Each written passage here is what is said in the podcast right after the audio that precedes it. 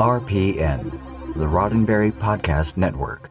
Today's daily Star Trek news is supported by listeners like you, patrons through Patreon. Find out more and add your support at patreon.com forward slash daily Star Trek news.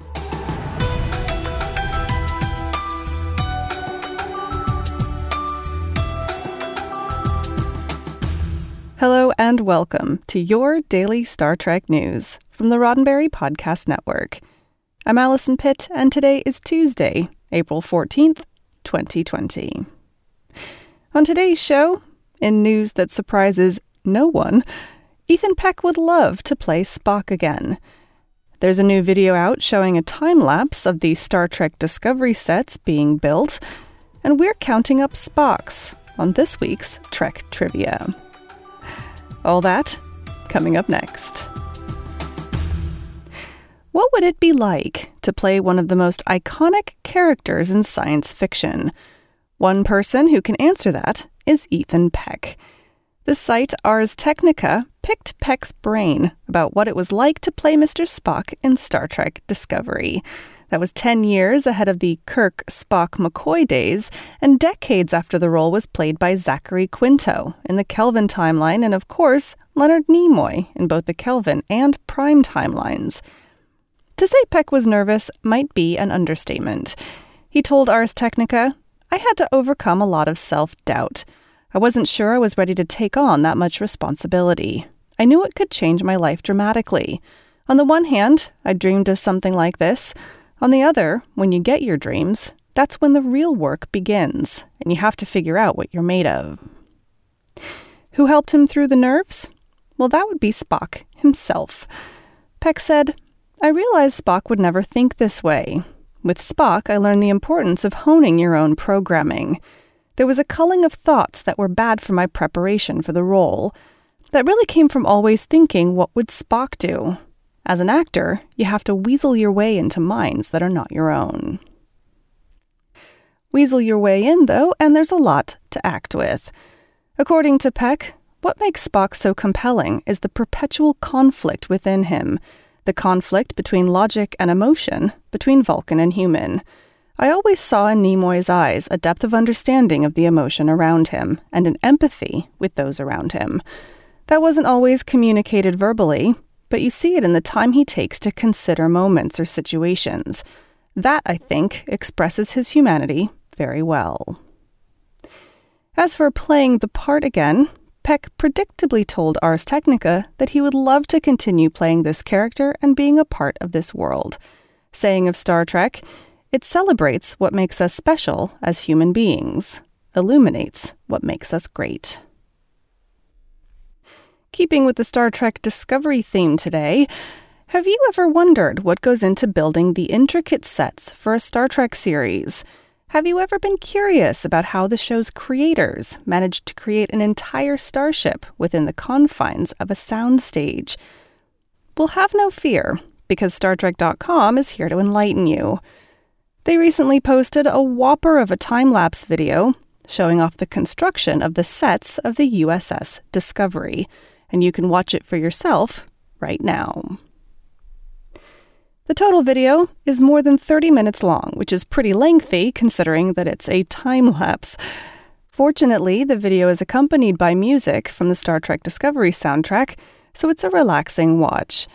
The video starts with a nearly empty soundstage with some plywood on the floor, and by the end, you can clearly make out the main bridge set, a number of corridors, and some other stuff I couldn't even identify. They show a couple of different angles as well, some inside and above the bridge set.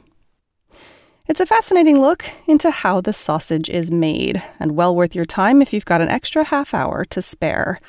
And of course, you can see the sets in action in Star Trek Discovery Seasons 1 and 2, now streaming on CBS All Access. I've got Trek Trivia Tuesday in just a moment, but first, a word from me. For the past year, Daily Star Trek News has always been just me, Allison Pitt. But now I'm looking for a collaborator to help me write the show and create content for the website at dailystartreknews.com. Is that person you? Can you write for broadcast? And most importantly, do you love Star Trek? There's a small stipend for the work, and you'll get to help grow this show. Now, if you're interested, please write to me at info at dailystartreknews.com or use the contact form on the website. Let me know why you'd be a good choice, and please include some examples of your writing. I look forward to hearing what you have to offer, and let's boldly go into the future together. And now, it's Trek Trivia Tuesday. Did you know a total of 11 or maybe 12 different actors have played Spock over the years? Now, I would desperately love for this next bit to be a musical number, but you'll just have to make do with a normal old list. So, first up, there's the obvious one, Leonard Nimoy, who played Spock in the original series and all the movies. Then, in Descending Age in the Prime Universe, Ethan Peck, who played Spock in Star Trek Discovery Season 2, Joe W. Davis, Stephen Manley, Vadia Potenza, and Carl Stevens, each of whom played a younger version of Spock in Star Trek III The Search for Spock, then there's Billy Simpson, who voiced the seven year old Spock in the animated series episode Yesteryear, and Liam Hughes, who played a young version of Ethan Peck's Spock in Star Trek Discovery. Then there's the Kelvin timeline, where Spock was played by Zachary Quinto as an adult and by Jacob Kogan as a child. And there's a baby or two in there somewhere as well, but they were uncredited. So now, a trivia question for you. So many different actors have played Spock in Star Trek's 53 year history, but how many actors have played James T. Kirk? Find out on Friday's episode of Daily Star Trek News. Well, that's it for today's Daily Star Trek News from the Roddenberry Podcast Network. Don't forget to check out the other great shows on the network at podcasts.roddenberry.com.